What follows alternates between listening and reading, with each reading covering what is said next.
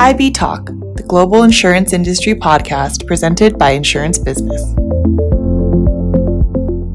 Hello, everybody, and welcome once again to IB Talk, the weekly global podcast brought to you by Insurance Business. I'm Paul Lucas, the managing editor of the aforementioned publication, and something we've had a very keen focus on in recent years has been the topic of diversity. Uh, we, of course, hold our Women in Insurance events around the world, something that this year has gone virtual in light of the pandemic. But there is much more to the diversity topic than gender alone, and, and that's something that we're going to be focusing on today with someone who I can say is recognized around the world for being a thought leader on diversity and inclusion. Um, she was the Global People Engagement Director for the Chartered Insurance Institute, uh, an association at which she spent more than a decade, uh, and is now the interim head of inclusion and well-being at the law firm Shearman and Sterling. Uh, Tali Shlomo, uh, Tali, welcome to IB Talk. Thank you so much, Paul, for inviting me. Very humbled and privileged to be here with you today. Thank you. So, Tali, uh, before we get into the topic at hand here, um, tell us a little bit about your background. How did you get into human resources?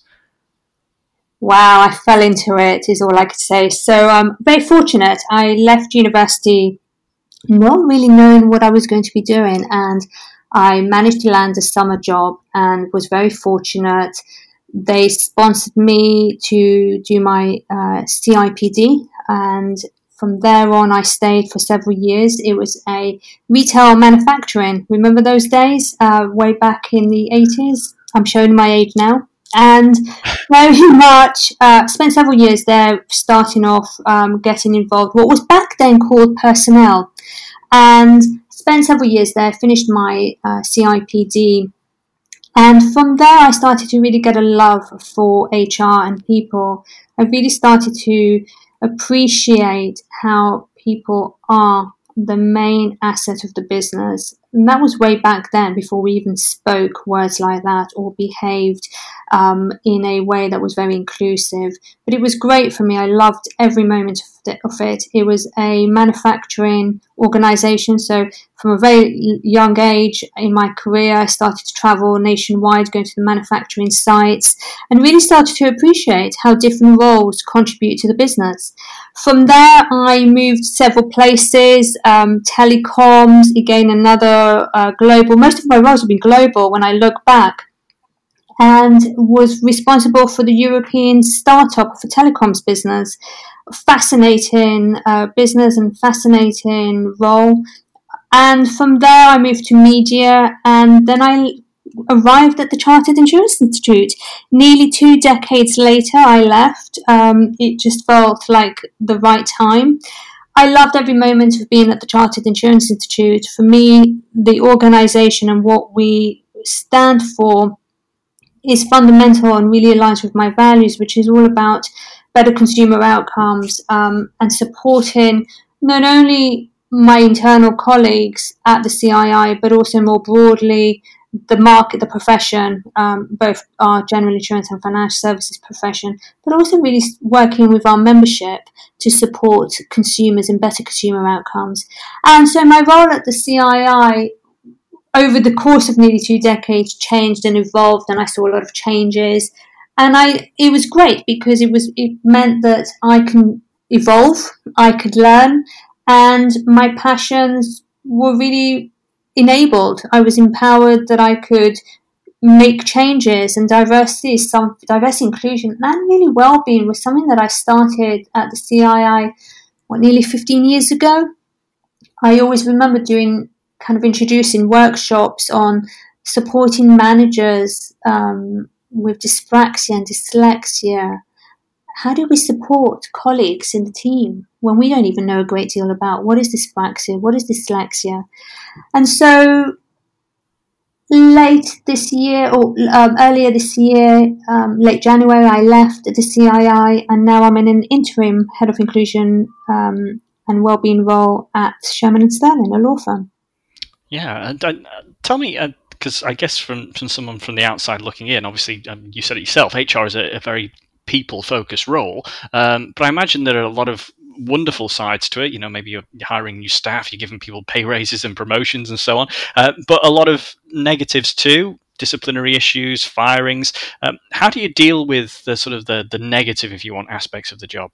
Yeah, that's a really good question. So I think that for me, first of all, the role of HR has changed. You know, HR is now a strategic business function. And I think if we start on that baseline, that we as an HR professional are supporting the business to deliver its strategic objectives and its ambitions, then like every other business function, be it risk, be it the CFO, CMO, we always have difficult decisions that we need to be made to make. And I think now, if we look at you know all our leaders, CEOs, and uh, chief people officers, and chief financial officers, and chief risk officers, there are always difficult decisions that we need to make. I think for me, it comes to how we handle those decisions, how you make someone feel when you do unfortunately have to um, terminate their employment or um, look at exit strategies. It's how you go about it and how you hold those conversations, which is so fundamental because we always remember how someone makes us feel as opposed to what they did, um, which I think is really important. So for me, HR is about first of all, supporting the strategic direction of the business. And if that is unfortunately having conversations with colleagues around the business to restructure and part of the organizational design, it's how we do that. And I always believe there's a silver lining and it's supporting employees that come out of that. How do we support them? So if unfortunately as part of the organizational design people have to leave the business, how can we support them? Can we help them look for another role? Can we support them with outplacement and, and more than the stand, standard outplacement? So I think I've always felt that when I'm going through an organizational design and restructures is how I support someone when they come out of that, which is really important. So, can you give us um, an example then? So, you know, if, if somebody, you know, if, if a firm is restructuring, if there are redundancies, um, some someone's leaving the business, how, what sort of measures can a company uh, put into place um, to sort of support them as they as they move on? So, I think first and foremost is, and I think we've seen this, you know, during the pandemic, leading. I always talk about leading with compassion and leading with kindness. So, first of all, how do we have the conversation? You know, we're with kindness and compassion, I think it will go a long way. That's the first thing. Is how do you hold a conversation, and particularly in this virtual world that we're currently in. The second one is the outplacement. We all, most of us, provide outplacement services to our colleagues who leave the business. But have we looked at how tailored it is for that individual? Some people might need more support with interview skills. Some people, and refreshers, some people might need more support with networking opportunities. Some people might need more support with upskilling, maybe professional qualifications. It's, it's about tailoring the solution to that individual so that they do feel we're supporting them. And whilst they are leaving the business, is how can we support that individual as opposed to a collective number of people who might be leaving the business. So it's looking at every individual and what they might need. And in addition to all of that, more well-being support.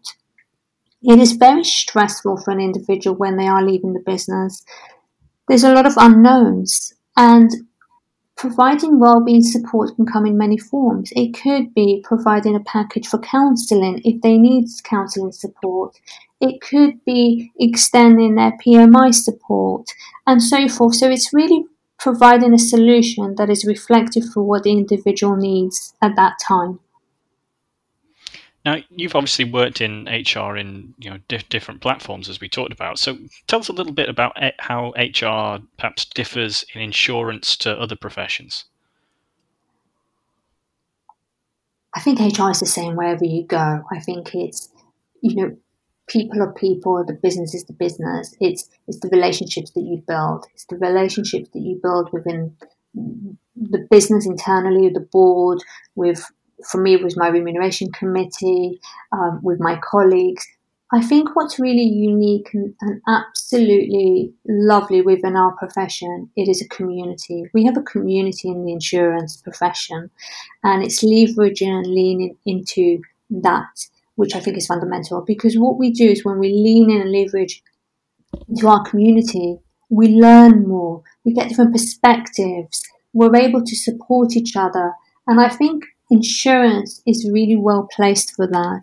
We can share experiences. We can share initiatives that we are doing as HR professionals. A, you know, coming together and sharing without disclosing confidentiality or any commercial sensitivities. We can share the key trends that are happening. And in this pandemic, it's the best time for not only HR professionals to come together within the insurance profession, but all our communities within the insurance profession what can we learn from each other during this time, not only to support our colleagues, but when we return back to some normality, how do we come back as a best, better version of ourselves? What risk profile have we created and developed that we can support every individual on their return to the office, if at all? Now, you obviously rose the ranks at the CII yourself. Um, I, I, know that you obviously started out as a HR manager. You became an HR director, I think, in 2007. And uh, from 2016, you were the global people engagement director. Um, tell us how those promotions came your way, and, and, and indeed, what advice would you give to people who you know might think that their career is is stagnant, but are maybe reluctant to, to shout and put their names forward for other roles? That's a really good point. Um, thank you, Paul. I think what I'd say is first of all, so I was very fortunate. Um, I just when I, every time I was asked to do something, I never said no. I went, yeah, I'll do it, even though sometimes I would hold my stomach going, oh, how am I going to do that? Um, the usual response of overwhelm and not, you know, the imposter syndrome will kick in. You should never say no. I never said no. I always went ahead. I learned I tried my best. I worked really hard. Always deliver. Always deliver. And if you're not able to deliver, say you can't deliver. So I was I'm very transparent. I'm very open. If I don't know something, I will ask, but I will go and learn first before I say I don't know. And one of the reasons I was successful and I, you know, was promoted several times and to stay in an organ in a very small organization for nearly two decades. For me, it's deliver, deliver, deliver, work hard, engage, and build relationships, um, not only within the organization but externally, um, and just be creative. So I'm very much about solutions. So let's delve in, in, into the diversity topic if we can, because um, you're leading the, the inclusion strategy at, at Shearman and Sterling right now. Where do companies start if they want to sort of get on the right road towards, I guess you can say, doing the right thing uh, where diversity and inclusion is concerned? I think the first one is, first of all, I, identifying what is the difference between diversity and inclusion. So we talk so much about diversity and inclusion in one sentence. How often are we spending some time to distinguish between the two? Inclusion is the degree to which you feel your authentic self is welcomed and therefore enabling you to contribute and work in a really meaningful way. Where diversity is your protected characteristics, you know, your, your diversity strands. So I'm a woman of a certain age. I identify as ethnicity. And so that is the diversity and when we start to identify the differences, we're able to build our strategy accordingly. And we know inclusion, when there is inclusion in the workplace because I feel welcomed, I feel that I can be my authentic best self to the workplace, we know engagement increases. And we know when engagement increases, productivity increases. And so when we start to build on that, the strategy, we can start to look at, first of all, identify do we have a diverse representation of colleagues in the business? And if we don't, what do we need to do about it? And we know there are three core pillars attracting, retaining, promoting. And once we, when we do have a diverse pool and representation in our business, how inclusive are we? Do we take feedback from our colleagues? Are we measuring the feedback through engagement surveys? What is the culture like? We all have values. How do we measure those values? I'm just going to share some data with you because I always find data really fascinating. I think it really helps put this into the picture. Latest McKinsey report shows that 50% of LBGT plus respondents, 45% BAME respondents, and 44% of women chose not to join a company because of a perceived lack of inclusion. Isn't that amazing? I'm not surprised. So, how can we, if we take that data, how can we create, first of all, perceived inclusion on our website and the materials we've used in all communications that we have? And then how can we authentically create it internally with our colleagues? Now, there's going to be a question, isn't there? I, I think that this is, you know, maybe something that, that that you'll hear, and I'm sure you've had to address on many times in, in, in the past. But that the question around positive discrimination, as, as it's dubbed. Um, you know, why should uh, a company hire a woman over a man or a black person over a white person? Shouldn't it all be based on merit? Um, do you think that companies need to be thinking about quotas? I think inclusion and diversity is about creating belonging. It is about creating an equal level playing field. And if we can create an equal playing field for everyone. So when you are applying for a role, we mitigate bias. If you are going for a promotion, we mitigate bias. If you are looking to grow within your business, um, either laterally or you know more up the ranks, we mitigate bias. I think first of all, it's having a conversation to say, well, what is bias and how do we mitigate it? And this is not about attending unconscious bias training. This is really now starting to take a more deeper look into bias and how we apply our bias or how we mitigate it. And the first place is vulnerability. You know, vulnerability is, is the place where we truly create belonging, where we truly create empathy and we truly create creativity for our people. And I would invite every organisation to start looking at their risk appetite and risk profiles um, for. We've had gender pay gap. Now we're going to have, if you know, I disclosed my ethnicity pay gap at the CII two years ago. Whilst we, it's great to start disclosing because it gives clarity and focus, and it starts to build action plans all we really need to do is take a look around the room. You know, do we have people who represent uh, our BAME colleagues and ethnicity? Do we have at the top table, at the board, or the uh, C suite, or our leadership table? Do we have, uh, how often are people from our black colleagues promoted?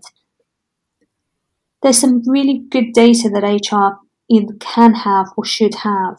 And it's starting to work with colleagues to listen to them, listen to what's working for them, what's not working for them. Why are some of our policies still not achieving the results at the speed we're looking for? Well, let's focus in on on gender um, as one aspect of, of, of this discussion. Um, now, there are plenty of high profile CEOs now who are women in insurance. Um, do you think the industry still has a problem with promoting women? I, I realize the numbers are, are, far from even, but uh, you know, I, I, guess there would some who'd say, well, this is a legacy issue, and we're well on the way to putting this right. Uh, how do you react to that? So a lot of a lot of the issues that we face from diversity and inclusion are legacy, but that shouldn't stop us from accelerating progress. And we should now start to look at how we attract, retain, and promote through the through the lens of potential, the potential that an individual has, and the talent that they bring, as opposed to they're not ready yet. Do I feel we've made progress? Yes, absolutely. Let's let's celebrate the progress we're making from a gender perspective. I think what I would love us now to start doing is let's look at it from an intersectionality. How many black women are being promoted? How many um, women from who identify and rep, from a sexual orientation, how many women who may um, have a disability, and whilst we are talking about gender right now, you know, for me, diversity is very much an intersection. Let's look at black men. Let's look at men from our ethnicity um, lens who a strand who are aspiring how, how are we creating those opportunities for them to support them? So we are making progress, and I think the last few weeks have illustrated that conversations are taking place with a deeper curiosity. What I would be really hoping that will happen now is that it will accelerate the actions and outcomes. So I I think that um, we talked about a little bit earlier, you know, about the, the issue of um, sort of you know, women putting their names forward for promotions as, as often as men, and uh, you know perhaps needing to to shout about their own abilities. Um, but what can companies do to kind of encourage that environment where women feel as though they can do that? I think with every diverse strand of colleagues, we should give them the opportunity. You, when I was asked to take on a project I never said no. But would I have put my hand up and said, I'd like to do it? Absolutely not. I would never have done that. I would never have said, let me lead on that piece of work or let me take charge of that or let me contribute to that piece of work. I would never have done that. Um, and there's been some, several examples. I was involved in some amazing pieces of work that weren't had nothing to do with HR. Uh, they were more on the commercial side of the business at the CII. And great learning, had to really learn a lot quite quickly. But I was asked to do that, I was given the opportunity.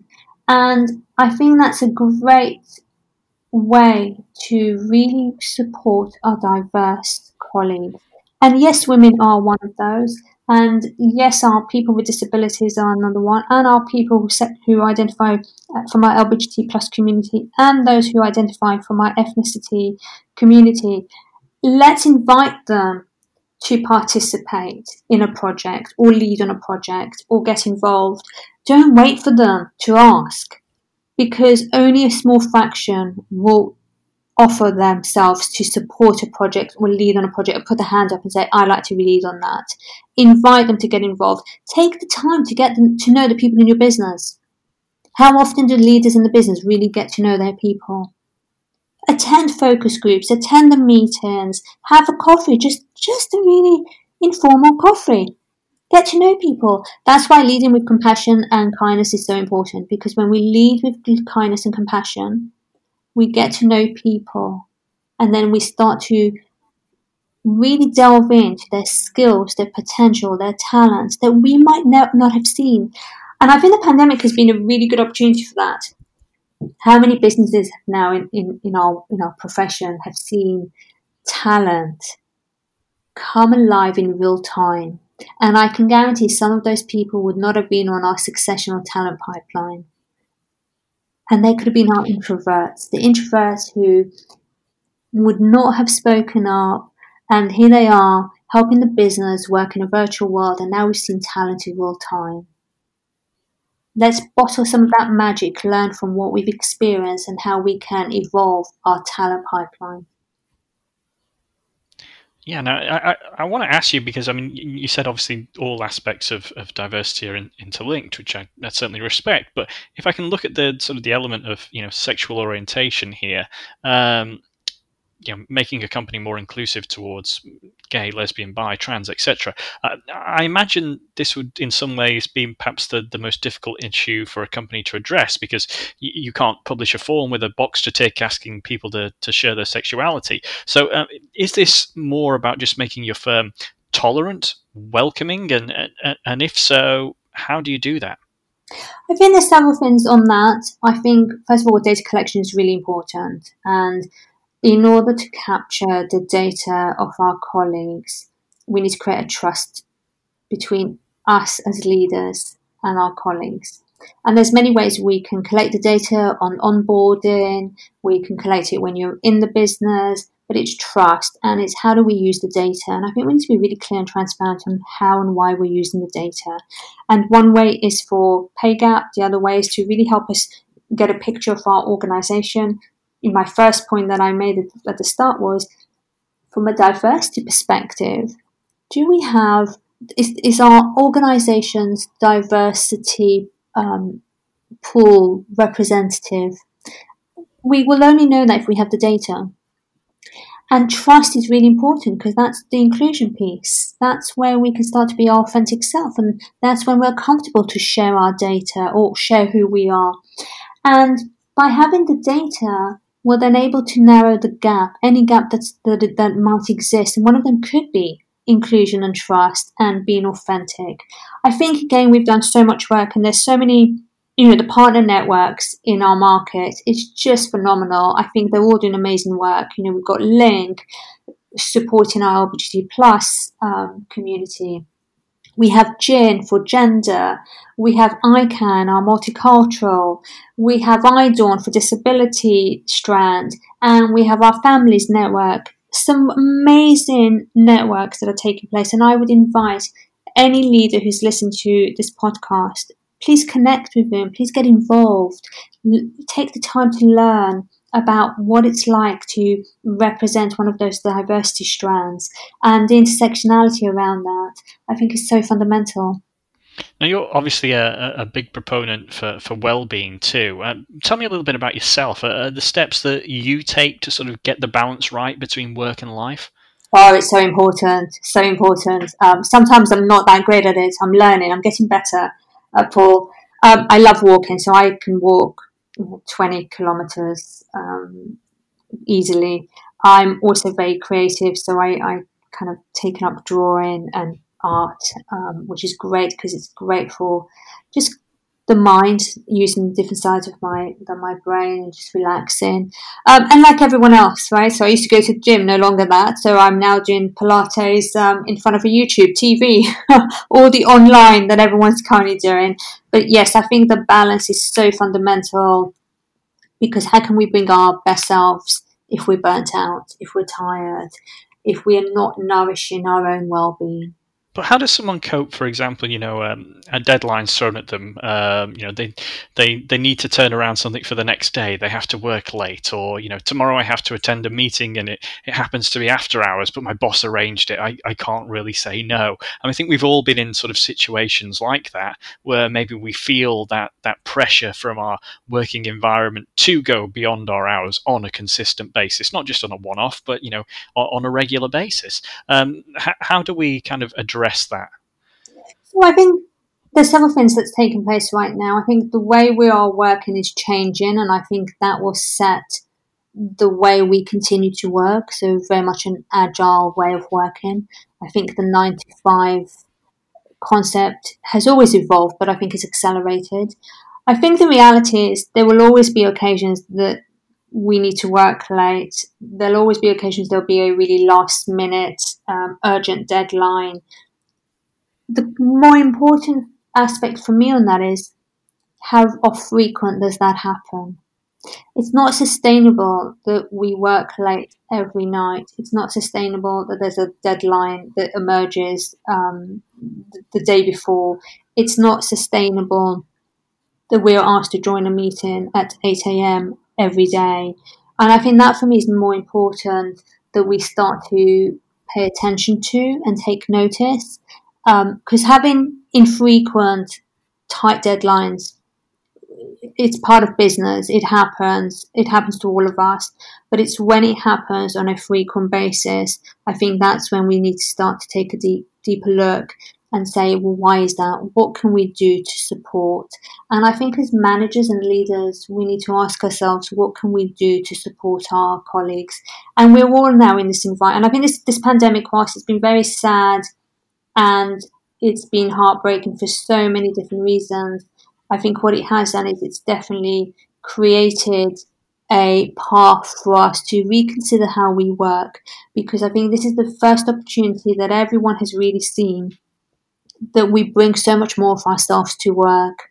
We bring our children mentally, sometimes we walk through that front door, mentally our children are with us. They might not physically be there with us, but mentally they're there. We're worried about them. They've just had their first day of school. And I or we've just now we're caring for someone who's uh, been diagnosed with a terminal illness and then mentally they're on our minds. And I think this is the first time we've really brought it alive that we are more than the individual that comes to the office. Yeah, I think this has been really super informative, and I, I also feel like we've just scratched the surface, but we are out of time. Um, tell me, if, if, somebody wants to reach out to you on the back of this, how, how can they get hold of you? With pleasure. Um, LinkedIn is a really good way, so I am on LinkedIn, or they can either contact you and then we can exchange details with pleasure. I'm always happy to help anyone on their DNI and wellbeing journey yeah, Tali, this has been great. Thank you very, very much. Um, everybody, we will be back next week with another IB talk. Uh, I've been Paul Lucas on behalf of Insurance Business. Uh, so long, everybody. Thank you for listening to this episode of IB Talk. Follow us on SoundCloud, Stitcher, and Apple Podcasts for the latest episodes.